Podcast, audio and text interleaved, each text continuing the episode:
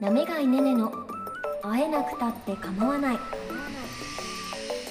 この番組は普段はアナウンサーとして超真面目に働いているなめがいねねがアニメ漫画声優の分野で青春を謳歌する配信限定番組です。メールはあえかまアットマーク ohbsn.com ツイッターはアットマークあえかま。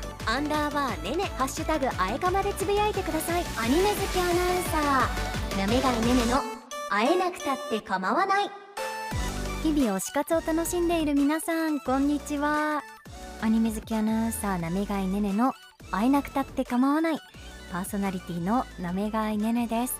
さあ皆さんいかがお過ごしでしょうか。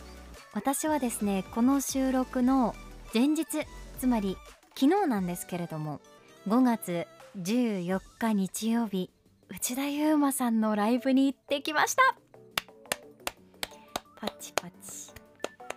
内田悠馬さんってご存知でしょうかね？この番組でも名前を出したことがある方なんですけど声優さんでアーティスト活動も5年ほどやっている方でその方のライブですから歌を見に聞きに行ってきたんですよ。あの実は昨日私別の場所でお仕事が一日あってお仕事からライブに行けないかもしれないっていう時間帯だったんですよね。なので当日までチケットを持ってなくてちょっと行けなかったらあの空席を作るのは嫌なのでであの当日券をね若干発売するっていうのを見てちょっとこれいけるかもしれないと思って急いで帰ってきて他のアナウンサーさんに新潟県民会館で降ろしてもらって 車から降りてもうダッシュ。当日券をあのゲットして見てきましたよ。ゆうまくん。初めてあの内田ゆうまさんのライブのしかもワンマンっていうのを見たんですけれどもいやすごかった。歌うまいのはもうもう声優さんですし分かってたんですけどそのやっぱ声も良くてマイクに声がしっかりと乗るんですよね。こう何て言うんでしょうマイク使いがうまいっていうのかな。うんしっかりとこう声が乗ってでお腹から声が出ていてで全然外さないですしでさらにすごいと思ったのが歌って踊るの。三浦大知さんみたいな感じ？歌って踊るんですよ。で結構激しい踊りをこうするからうわ息切れそうだなと思って見ててもやっぱちゃんと鍛えてるんでしょうね。全然。声もしっかりその後も出るし息切れとかももうファンには見せないし。いやタフでしたね。すごかった。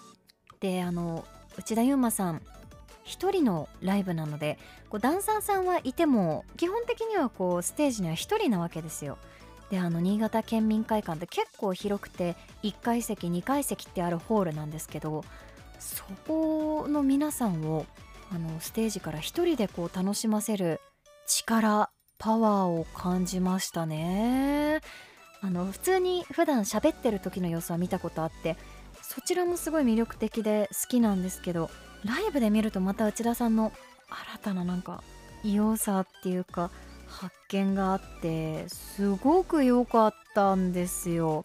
なんか新潟に前も来たことがあったみたいで その時はあの松岡義嗣さんとか 島崎信長さんと来たんですって。その話聞けただけでちょっとニヤニヤしちゃいましたね。あとマクマの映像で新潟の美味しいものこんなもの食べましたって言って多分前日でしょうかね。食べたものをこう食レポしてくれるような映像も流れて。いやーなんかこう何て言うんでしょう。新潟県民の人にすごく刺さるような そういう演出もあってですね。いやーたまりませんでしたね。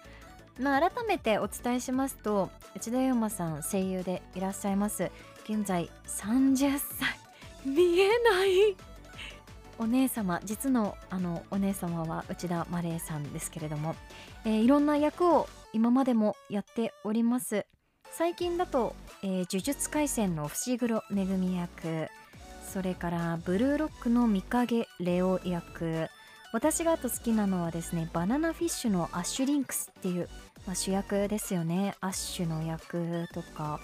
あとはあれです。あの私がずっと好きだって言ってるあんさんぶるスターズっていうゲームの漣ジュンっていう役。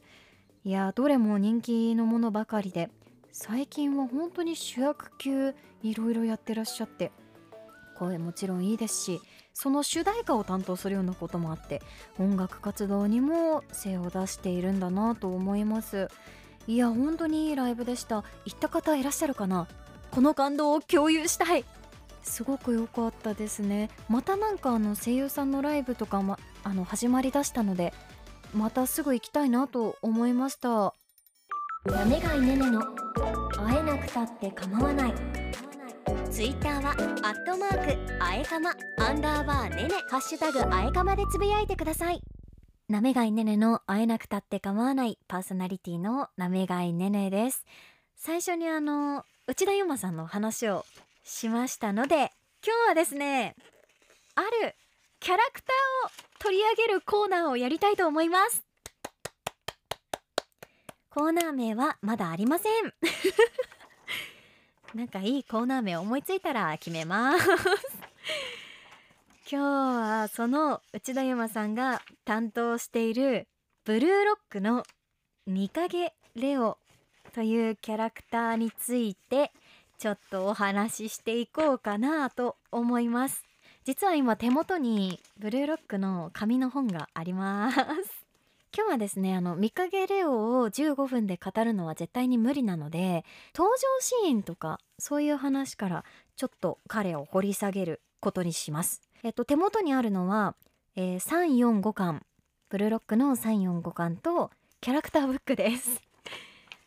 見影レオはですねよいしょ初めて出てきたのはブルーロックの3巻です。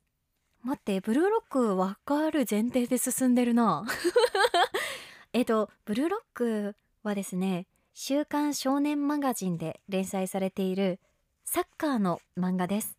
ブルーロックが何かというと青い監獄という意味でして世界一のストライカーを生み出すそういうブルーロックという監獄にエース候補たちがですね閉じ込められてサッカーに励むっていう漫画なんですよ。でそのエースストライカー候補の一人三影レオですね。だからサッカー選手選手までいかないけどまだ高校生なんですけど初登場は第3巻。で今キャラクターブックを見てるんですけど身長185センチ。結構大きい。えー、ブルーロック入寮前の所属チーム。えー、っと白鵬でよかったのかな？白い宝って書いて白鵬高校サッカー部。これねお金持ち高校なんですよ。で見かけ財閥の息子なの。もうこれだけで最高でしょ？で昔から勉強とか運動何でもできて唯一持ってないのが、えっと、ワールドカップ優勝だって言ってサッカー始めるんですよ。だからサッカーを始めた年。16歳。こないだっていう。確か今17歳かな？16歳かな？それぐらいなのでもう才能の塊ですよね。この声を内田悠馬さんがやっています。えっ、と好きな食べ物。石垣牛のいちぼ かっこ親と旅行先で食べて舌が踊ったって書いてあります。嫌いな食べ物欲しいも。なんで？美味しくないって書いてありますけど私は好きですけどね。はいそんな見影レオさんです。結構クールな役柄なんですけど第3巻で初めて出てきた時は机の上に足を乗っけてですね つまんねえ。これが最初の一言です。そう見かけレオくんね初めてこうやって出てきてえっと主人公チームと戦うのはサッカーで戦うのは第4巻に入ってから主人公チームと初めて戦うんですけどあの欠かせない登場人物に凪清志郎っていうのがいるんですよ。これ同じ高校のえっと、男の子なんですけどこの三影レオはこの凪清志郎も引っ張ってブルーロックに乗り込んでくるんですよね。で第4巻で試合が始まって三影レオはとてつもない才能を発揮するわけです。センスがあるんですよ。で主人公チームとバチバチやり合うと。でそれが4巻で交換はこの三影レオと凪誠志郎のチームともう5点選手で勝ちなのかな？やり合うんですけどこれはネタバレしてもいい番組だよね。主人公チームが勝って見かけレオチームは負けるんですよ。そう。でなんかその初めて負ける悔しさみたいなのも表現されるんですけどこうアニメの時はやっぱりその見影レオそれから凪誠志郎どっちも声がつくとなんかその悔しさみたいなこんなに悔しいんだねみたいな会話がすごく良くて声優さんすごいって思いましたね。まあ、この後も実はずっと活躍するキャラクターなんですけど見影レオに関してはその相棒の凪誠志郎とちょっとこう何て言うんでしょう方向性の違いで揉めたりするんですよ。なんか高校生なのにどんなレベルの話なんだって感じなんですけどそう2人はあのちょっと行く未来のその価値観の違いから違う道を時には選びでも励まし合いっていうキャラクターなんですよね。そうそれを内田悠馬さんそして凪誠志郎役の島崎信長さんは本当にうまく表現して2人を人気キャラクターにより人気キャラクターにしたわけです。そうもうだからブルーロックを今知らない方初めて聞いたよという方凪誠志郎だけじゃなく見影レオも初めて聞いたという方ぜひ読んで実はあのエピソードなぎっていう凪誠志郎が主役になったバージョンのえっとエピソード0みたいなのが別で発売されていてそれ映画化するんですよ。つまり凪サイド凪とか見影レオサイドの話っていうのも今後アニメで見られる、まあ、映画ですけど動いてる彼らが見られるんですよね。えだからそっちにもね注目してます。うんなんか見影レオは声がついてより良くなったキャラクターなんですよね。内田悠馬さんは多分これからも見影レオに命を吹き込むわけですけど、まあ、どんな演技を見せてくれるのか大注目ですよね。ブルーロックはこの収録している週にですね24巻が発売されます。私は単行本派なので週刊マガジンの方は追いかけてないんですよね。だから単行本の発売を本当に楽しみにしていまして。まあ三影レオくんの活躍はもちろんですけど主人公たちそれから私の推しは愛しりんくんですが愛しりんくんの活躍も目が離せないですね。